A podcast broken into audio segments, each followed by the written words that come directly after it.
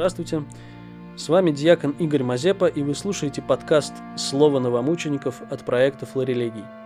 В нем мы рассказываем об истории русской церкви в первое послереволюционное десятилетие. Если точнее, то рассказываем не мы, а сами участники этих событий – святые и их гонители.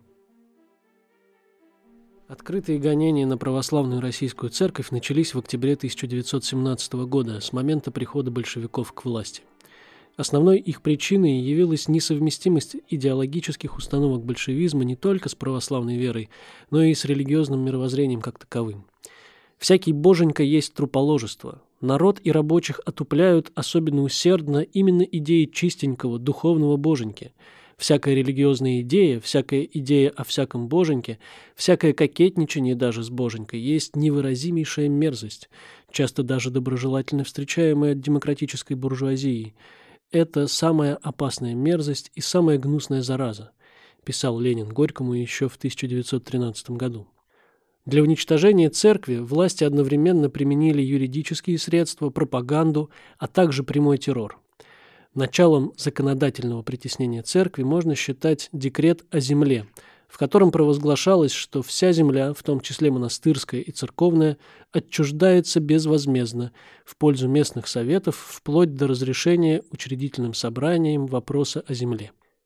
В ноябре и декабре вышел ряд новых декретов антицерковной направленности о браке, о духовных школах, о военном духовенстве. Центральным в этом ряду стал декрет об отделении церкви от государства и школы от церкви. По определению Поместного собора под видом закона о свободе совести он представлял собой злостное покушение на весь строй жизни православной церкви и акт открытого против нее гонения. Редактировал его Ленин лично. Церковь лишалась не только права владения собственностью, но и прав юридического лица. Власть устанавливала порядок взаимодействия только с местными религиозными обществами, приходами, а церковь как единая организация оказывалась вне закона. Впоследствии именно проблема легализации церковного управления стала одной из самых острых. Так, сегодня мы читаем важнейший документ начала эпохи гонений – Декрет Совета народных комиссаров об отделении церкви от государства и школы от церкви.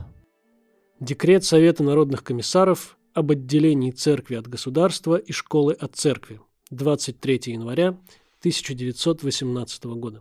Первое. Церковь отделяется от государства. Второе. В пределах республики запрещается издавать какие-либо местные законы или постановления, которые бы стесняли или ограничивали свободу совести или устанавливали какие бы то ни было преимущества или привилегии на основании вероисповедной принадлежности граждан. Третье. Каждый гражданин может исповедовать любую религию или не исповедовать никакой – Всякие праволишения, связанные с исповеданием какой бы то ни было веры или неисповеданием никакой веры, отменяются. Примечание. Из всех официальных актов всякое указание на религиозную принадлежность и непринадлежность граждан устраняется. Четвертое. Действия государственных и иных публично-правовых общественных установлений не сопровождаются никакими религиозными обрядами или церемониями. Пятое. Свободное исполнение религиозных обрядов обеспечивается постольку, поскольку они не нарушают общественного порядка и не сопровождаются посягательствами на права граждан Советской Республики. Местные власти имеют право принимать все необходимые меры для обеспечения в этих случаях общественного порядка и безопасности. Шестое. Никто не может, ссылаясь на свои религиозные воззрения, уклоняться от исполнения своих гражданских обязанностей – изъятие из этого положения под условием замены одной гражданской обязанности другой в каждом отдельном случае допускаются по решению Народного суда. Седьмое. Религиозная клятва или присяга отменяется. В необходимых случаях дается лишь торжественное обещание. Восьмое. Акты гражданского состояния ведутся исключительно гражданской властью, отделами записи браков и рождений. Девятое. Школа отделяется от церкви преподавание религиозных вероучений во всех государственных и общественных, а также частных учебных заведениях, где преподаются общеобразовательные предметы, не допускается. Граждане могут обучать и обучаться религии частным образом. Десятое. Все церковные и религиозные общества подчиняются общим положениям о частных обществах и союзах и не пользуются никакими преимуществами и субсидиями ни от государства, ни от его местных автономных и самоуправляющихся установлений. Одиннадцатое. Принудительные взыскания сборов и обложений в пользу церковных и религиозных обществ, равно как меры принуждения или наказания со стороны этих обществ над их сочленами не допускаются. 12. Никакие церковные и религиозные общества не имеют права владеть собственностью. Прав юридического лица они не имеют. 13. Все имущества существующих в России церковных и религиозных обществ объявляются народным достоянием. Здания и предметы, предназначенные специально для богослужебных целей, отдаются по особым постановлениям местной или центральной государственной власти в бесплатное пользование соответственных религиозных обществ.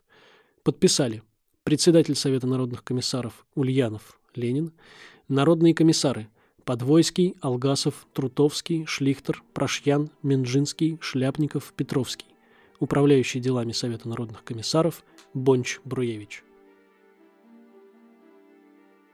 Изучением подвига новомучеников занимается отдел новейшей истории русской церкви при Богословском факультете по СТГУ. Специалистов по этим вопросам готовят на программах бакалавриата и магистратуры по СТГУ «Общая и русская церковная история». Чтобы как можно полнее погрузиться в атмосферу послереволюционных событий, рекомендуем вам смотреть видеоверсию документального проекта «Слово новомучеников» на YouTube-канале «Флорилегий». Все эпизоды сняты в тех местах, где тексты были написаны или произнесены авторами. Мы рады, что вы смогли разделить с нами память о новомучениках. Разделите ее с другими. Сохраняйте, рекомендуйте, пересылайте наши материалы тем, кому они могут быть полезны. Над выпуском работали чтец Кирилл Алексин, чтец Михаил Гар, Эльга Канаева, Анна Косоева и я, диакон Игорь Мазепа. Научный консультант, доктор исторических наук, священник Александр Мазырин – произведено совместно с ПСТГУ творческой мастерской на горе.